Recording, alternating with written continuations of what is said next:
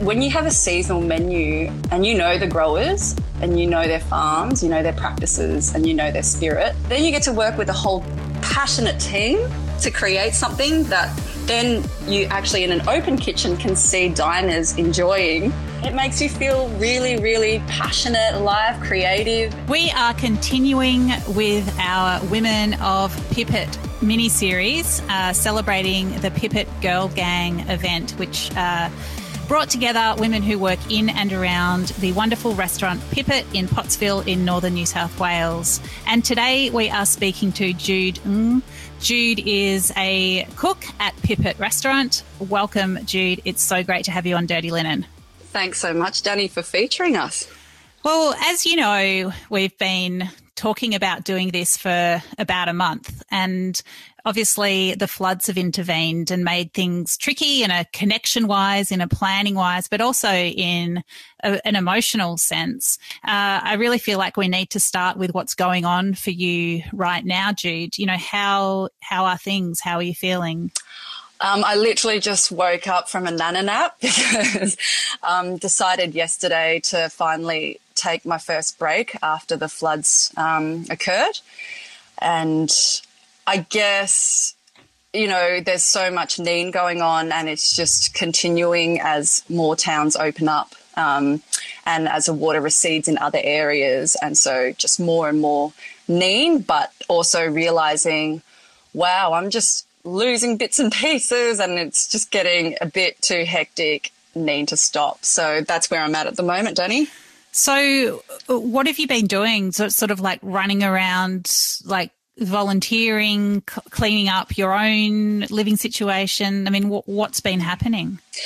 Luckily, um, where we're located in Ocean Shores, one of the areas that has been severely affected by the floods, we are up on top of a hill, thank goodness. Um, but our household is made of um, marine rescues, volunteer Spike, um, and various other members who the whole house is basically on the ground volunteering in different capacities. And it kind of just randomly started when my housemate Lisa and I went out to the country club, which was um, an evacuation site here, the Ocean Shores Country Club, and we just went to donate some swags.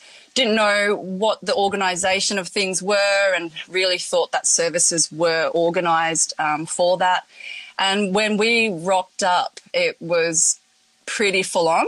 Um, lots of evacuees, about about 200. Um, and just realised that it was actually civilian volunteers coordinating a lot of it. Um, there were some DCJ workers, etc.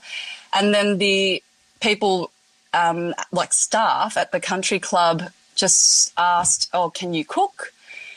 And I was like, "Yep." And literally, he said at five something p.m. we need to feed dinner for two hundred.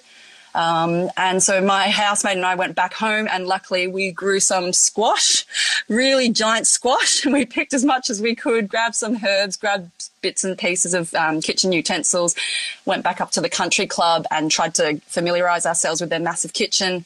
Um, and yeah, just got in there. Um, and then it kind of just rolled on to cleaning houses, um, moving heaps of carpet, underlay, da da da, to then coordinating um, meals to be distributed. It was like, I think 800 plus meals the other day that was distributed directly to homes and accounted for by all the volunteers who went street to street and reported back as to how many meals they actually handed out. And it was 800 plus meals in the Murwillumbah, Uki, Nimbin, Condong area. So that's kind of this week and a half or so. It's just uh, so full on. It's so intense. I mean, uh, just it.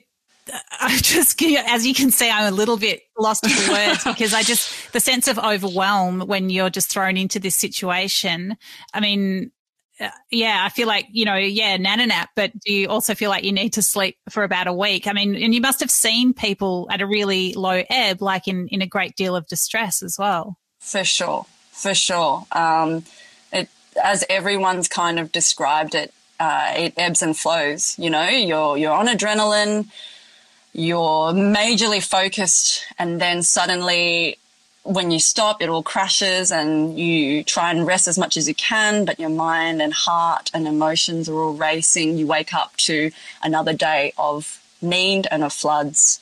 So uh, I guess just to sit down and have a bit of normality and also gather together with some volunteers yesterday and today has been uh, really, really helpful. You know, debriefing about it. It's been really great too. Yeah, but very overwhelming.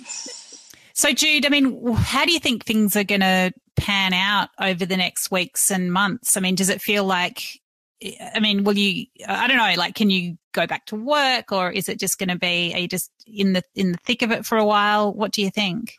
It kind of feels like a continuation um, of all the ups and downs of COVID and having to be adaptive and flexible, not knowing week to week you know, whether you're going to be at work for your full schedule, whether we can run service or a full service, etc. So, in a way, it's kind of like we've been a bit well versed and trained in it. um, yeah, and our household and workmates, they've been fantastic. My boss is amazing. So we've just been in really good communications and just checking in um, as to what's realistic or not. And getting intel from the ground and in other towns as well, seeing, oh, maybe, okay, now that this area, Ocean Shores Evac Centre's done, um, people have kind of dispersed to other areas, and then hearing back, okay, what's another town that's in need? Or now friends who've returned back to their homes if they've been trapped elsewhere, etc. You know, how do we help them on a more personal level as well to ease their distress? So it's just day to day, week to week. Wow, it's just yeah, it's it's going to be a lot, isn't it? yeah, yeah, for sure. Yeah. Um, well, I mean, I'd love to learn a bit more about you and how you come to be there um, at Pipit in the Northern Rivers anyway. Um, can you track back a little bit and tell us about yourself? Well, I, oh, how do I start? Um, originally, I was born in Hong Kong and then moved over to Australia, Melbourne, been there for most of my life. Then found myself in Coffs Harbour and um, surrounds and fell in love with that area. For four years, I was there as a social worker, and prior in Melbourne was a social worker. Um, always worked in the space with people that have um, come out of prison and were reintegrating back into the community. And in Coffs Harbour, it was specifically um, a court based program, actually, which was more a preventative side of things. Um, to prevent people from going in or staying in prison for a while um, and working with addiction and um, problematic substance use, etc. But found myself just feeling a bit underutilized, um, needing to be active, needing to be creative, was really sick of the bureaucracy and went traveling just to kind of clear my headspace. And it was in South America that things just were very uh, interesting in terms of the events that occurred. Um, and one of them including my intention going to South America was to volunteer. Um, and to see if I could just start tapping into the food space, which was always an interest of mine, but combine it with social justice and social values. So I actually applied for um, Central's uh, head chef's research branch um, in Peru to see if they were taking on any volunteers. And of course, you know, I emailed them and obviously didn't get a response back. But then when I was in Peru and a flight was delayed um, from Lima to Cusco, I actually went upstairs to get an empanada and found Virgilio Martinez making eye contact. And I thought it was, I thought it was someone's cousin. To be honest, I was like, that guy looks familiar. And um, I was on the phone to a bank in Australia because I had lost my wallet and my bank card, and I actually had to stop um, the ING worker and said, "Hey, can you just hold on a second? I actually got to Google something." And I googled for Virgilio Martinez and I looked up at him and I just, I just said, oh, hey mate, um, you know, I, obviously I tried to apply for your research branch, um, didn't get through. He's like, oh, I'm so sorry, we're very busy. I'm like, I know. and he said, what are you doing now? I said I was just heading into Cusco with an organized kind of trip. Um, but when I return to Lima, I'm happy to peel potatoes for you and would love to work with your project where it was trying to I guess they were trying to preserve um, Indigenous culture through food and representing that in their restaurant on their menu um, and working with the community. So, just for anyone who doesn't know, let me just put a tiny bit of context around it. So, um, Virgilio Martinez is a chef and owner of Central, which is, you know, considered one of the world's best restaurants, always on the world's 50 best lists. Um, it's in Lima in Peru. And well, one thing that, that I remember about that restaurant is, um, not that I've been there, but just Virgilio's been to Australia a few times and just looking at the menu and stuff that they, they did this menu of altitudes where each course was um, food from a different altitude. And you just think, wow, there are just completely different ways of looking at cuisine that I mean, when I say different, it's actually pretty old school. Like if you lived at an altitude, you, you would eat the food from the altitude. But just to, you know, I guess reframe di- the dining experience in such a mind blowing way, I think is, you know, just one example of um, his creativity and intention. So, yep, you pick it up, Jude. Absolutely. Uh, yeah, not even just seasonality, but then altitude on top of that is next level, literally. Um, but uh, yeah, um, he said, why don't you submit a proposal uh, to Rodriguez, which was the research coordinator? I was like, sweet, okay. And I did it, they accepted it, and the plan was for me to meet them in Lima after this trip. Um, when I went to Cusco, also it was very synchronous because I met um, my friend there who was woofing in Australia. She had a cafe in Cusco.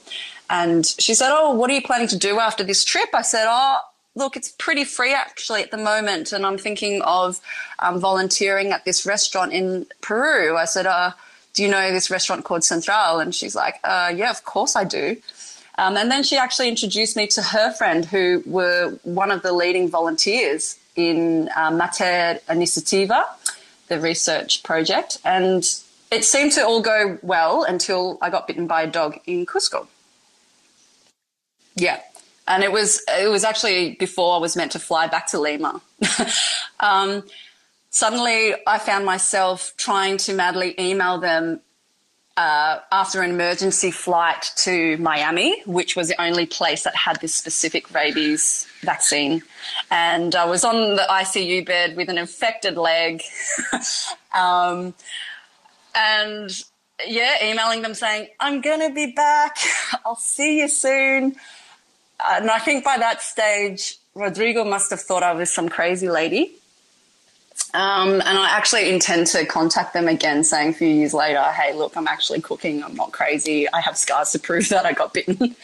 um, and it, that never left me, you know, that amazing opportunity and all those synchronicities I just really believe in that. And over the years, um, it was something that I couldn't ignore. I had to leave the security of what I studied for, what I worked for many years, and, you know, start from scratch again. But I feel most alive.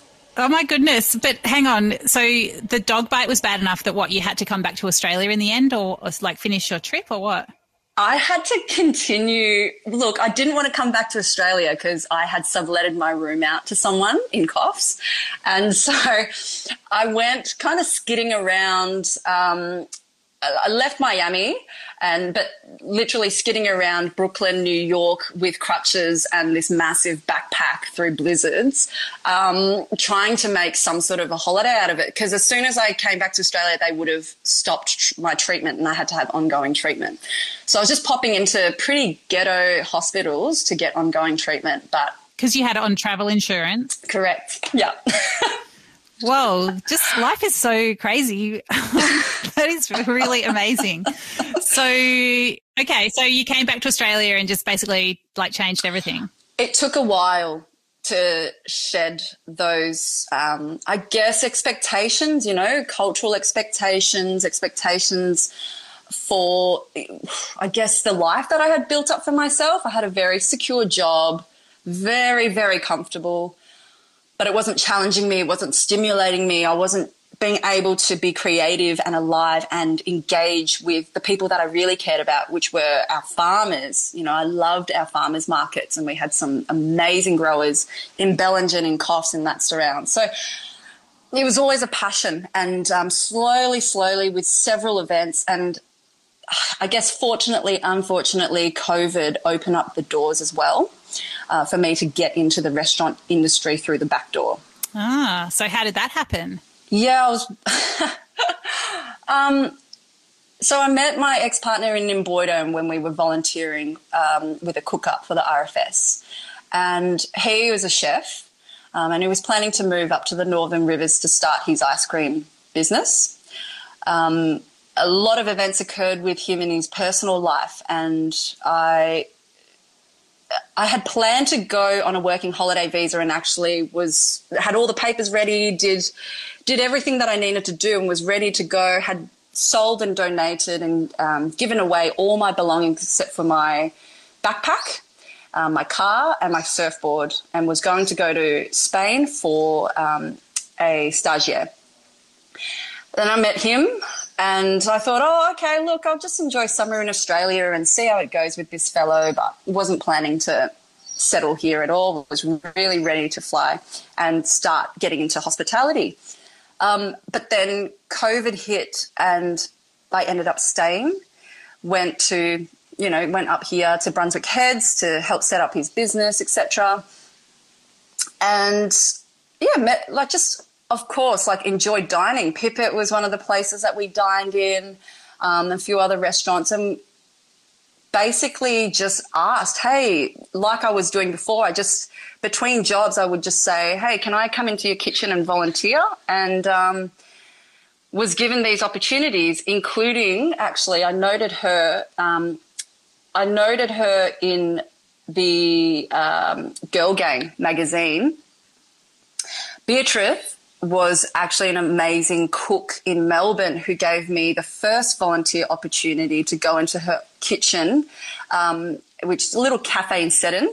It's it's changed hands now, but she was the first person that really gave me a shot to cook in a kitchen um, and learn and starting from scratch. So that's what I did in Byron as well, and really lucky these people gave me the opportunity. I'm so blessed that they did um, and had faith in me. And even Ben now, I just sometimes I feel way out of my depth going, oh my gosh, I can't believe I'm working alongside these people. um, but they're just patient and good educators. So, yeah, I, I just feel the most alive now than I've ever been. What is it about being in a kitchen that you love? I think, oh, mate, just the seasonality. Uh, when you have a seasonal menu and um, and you know the growers and you know their farms, you know their practices and you know their spirit. And then it's like amazing. They give you what they've spent so much time on and they let you create something with it. And when the menu changes, it's just more stimulation. Then you get to work with a whole passionate team to create something that then you actually in an open kitchen can see diners enjoying live it yeah, it's um, it makes you feel really, really passionate, alive, creative, and you're in it with the team. And then, and then you actually then kind of taper down and do the discipline stuff, which is just cleaning at the end of the day, and you just feel satisfied. And then the next day is a new chapter. Is that? I mean, is that a real satisfying contrast to your social work career, where you probably didn't get to tie up neat bows at the end of a day? Yes. yeah, that's oh, you're spot on, Danny. It's um, some you know you have small you have wins. You, you like social work, community work, whatever it is. We all tell each other it's a small wins. It's a small wins, and sometimes some clients who were in the most dire situations, most disadvantaged, they really surprise you, and and that's fuel. But most of the time, unfortunately, it's this ongoing process of, yeah, a lot of loose ends. And you just don't feel like you've been able to, when you've got, when you're working in the system as opposed to volunteering in the social space, sometimes you get really tied up in reports and um, accountability and all that, and which is necessary. But just adds another layer of complexity and a lot of loose ends. So with cooking, it's just you've got a beautiful produce you create something beautiful out of it hopefully and then when it's in an open kitchen and you can see directly as soon as a person puts it in their mouth and their expression that that direct uh, feedback is just yeah, that does it for me. That does it for me. Yeah, yeah. that really makes sense. I mean, you mentioned, you know, the, your previous career was really secure and, um, you know, you had qualifications and all that kind of stuff. Like, did you have, or do you still experience pushback from like family or other people around you? Definitely. Yeah. Um, every phone call I have with my dad, even um, when I say, oh, dad, um, created this dish of this event, and it was an all girls event. Um, you know, really talking about social change, da da da. And he's like, "Yeah, it's pretty hard work, isn't it?" you know, um, yeah, it's constant pushback. But he knows I'm passionate, and I, I just couldn't imagine sitting back at that desk again. Um, even even to be able during these floods to combine cooking with social support of the community, that's exactly the perfect pairing. And um, yeah, yeah. So that's what I really, that's where I really want to go in the future social gastronomy.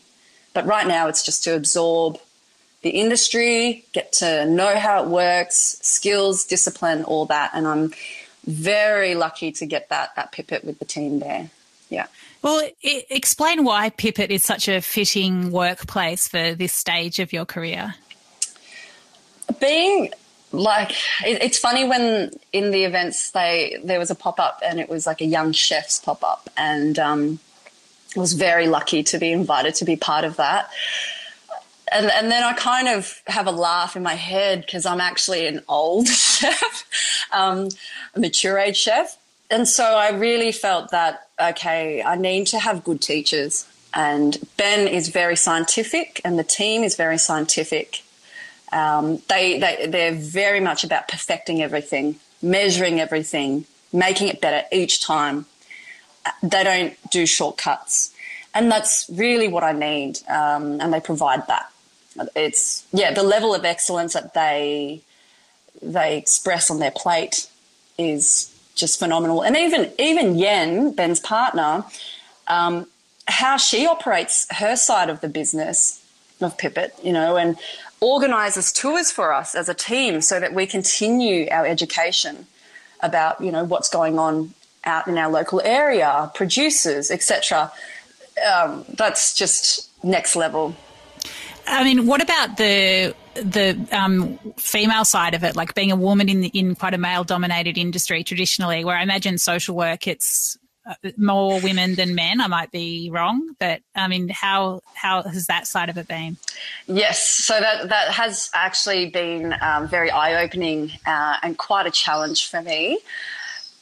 Having that social work kind of awareness, um, we think very systemically, structurally, um, contextually as social workers. It's ingrained in us, and to then go into industries where it's completely the other way around sometimes, you know, in terms of the male dominance, um, some of the behaviors, etc. And a lot of acceptance. I've had to really accept and adapt.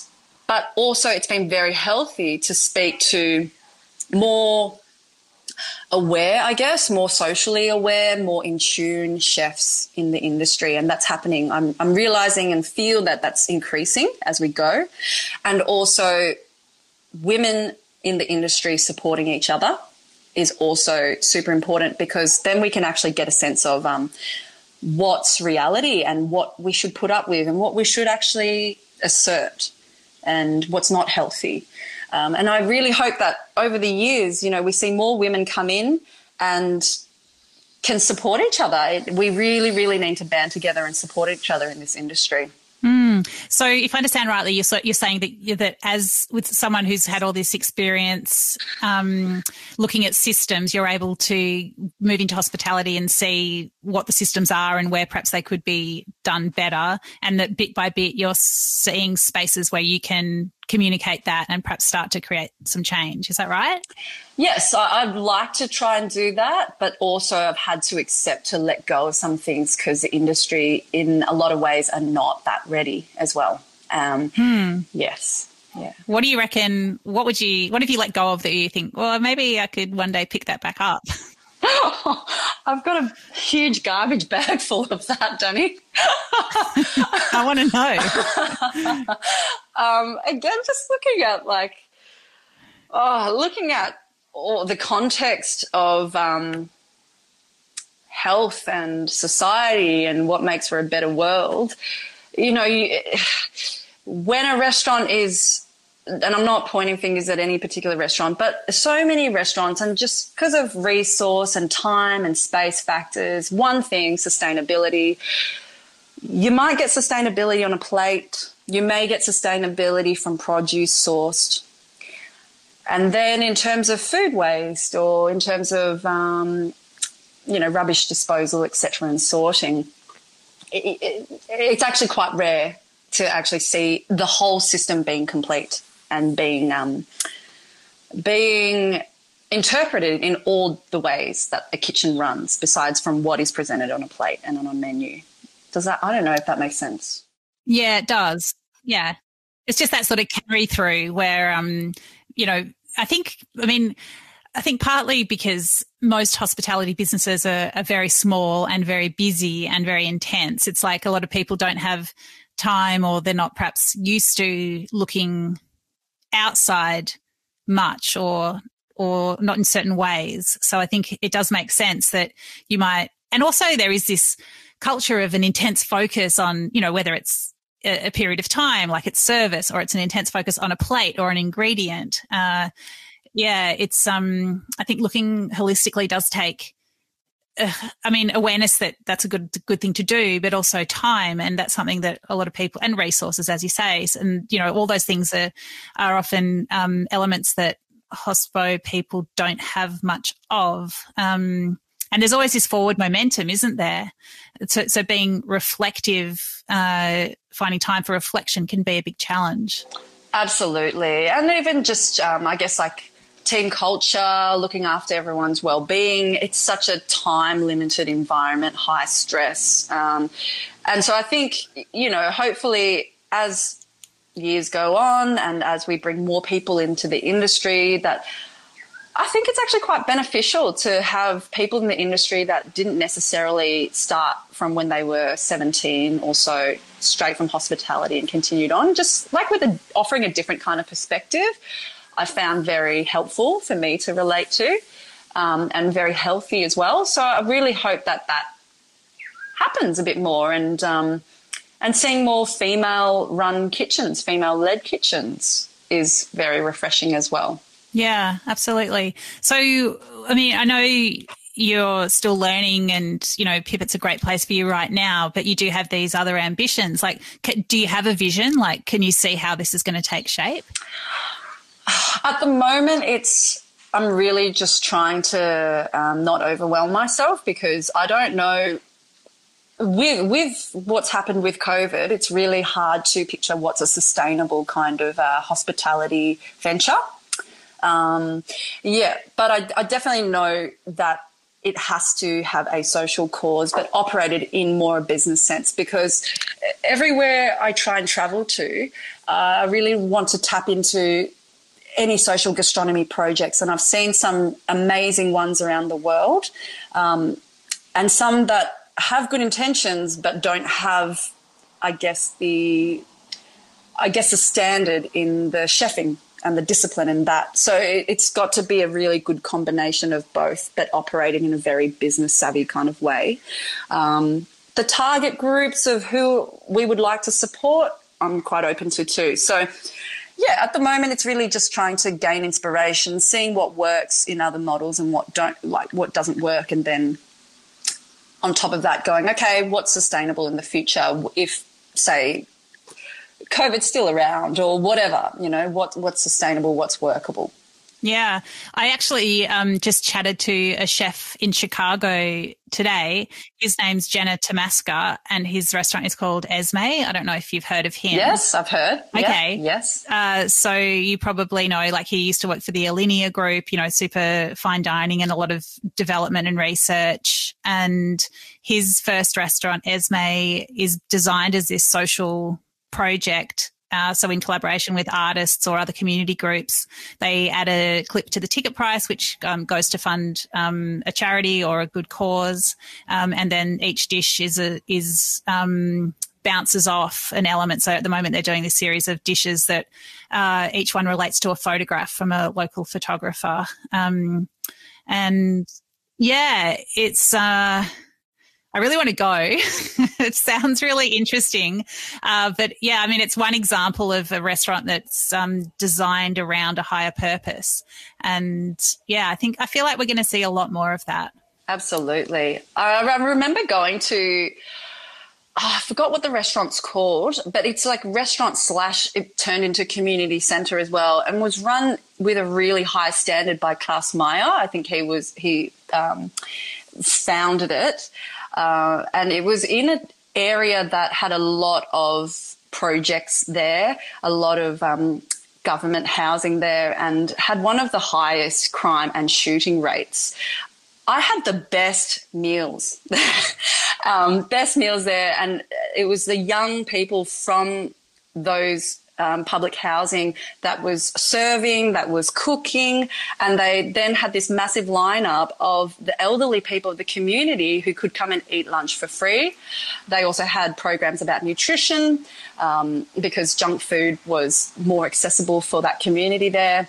And whilst they were educating single mums about nutrition towards the evening, they also looked after the kids and provided somewhat of like a childcare. So oh, just that is amazing um, and very inspiring. Lots of creative ways to do it.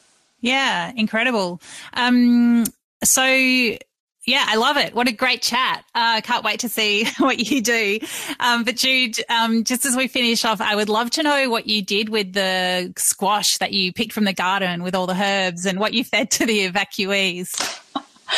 Oh, it was nothing, nothing amazing because we literally had half an hour to feed 200. Um, and Lisa, my housemate, got roped into it. She's like, "Oh yeah, I helped with the dishes in a kitchen back in the day." she's she's a writer, you know, and a yeah, and um, she jumped in there as well, and so did the staff who were a- actually able to access the country club. Others were trapped um, in their homes, etc.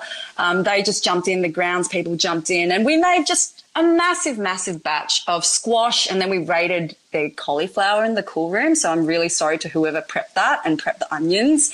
You chopped really hard, and we just raided your fridge. Um, but just a massive, massive pot of you know veggie soup with herbs, and then um, grabbed some yogurt, served that on the side. Um, Bread Social donated some beautiful breads, um, and then we cooked the next morning. Massive ba- batch of scrambled bacon, you know, just things to feed the masses. But um, yeah. Love it. I'm sure it was extremely appreciated. Um, is there anything else that you'd like to say, Jude? I just really um, appreciate that even to for, for Pipit to have picked up on the theme of featuring young women chefs and then actually pair us up with phenomenal mentors. Um, mine was Caroline, who works at the Star Hotel. Just that meant a lot to me because um, there was more heart in it. There's a there are a lot of pop ups just for the sake of pop ups, but this one was really socially bound.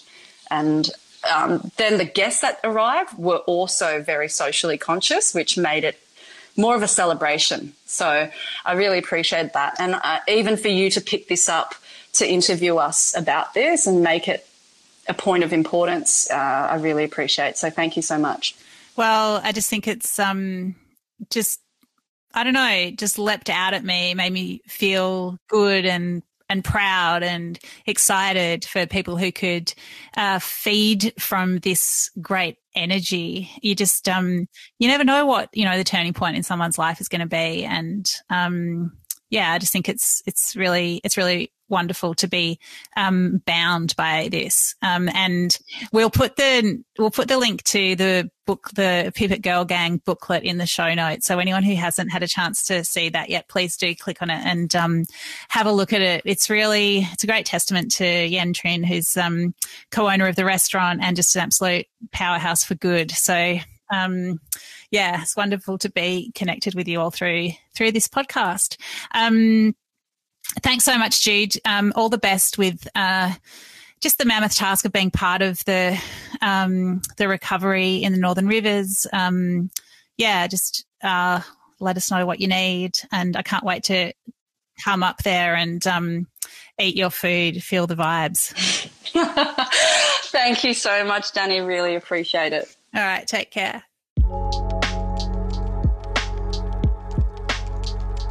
This is Dirty Linen, and I'm Danny Valent. We air the issues that the hospitality industry finds hard to talk about, hearing from different people with unique perspectives. We want to hear from you as well. If you have something that needs to be said about a topic, get in touch so we can include your perspective. Contact us at dirtylinen at deepintheweeds.com.au or hit us up on Insta at Dirty Linen Podcast. We can't wait to hear from you. This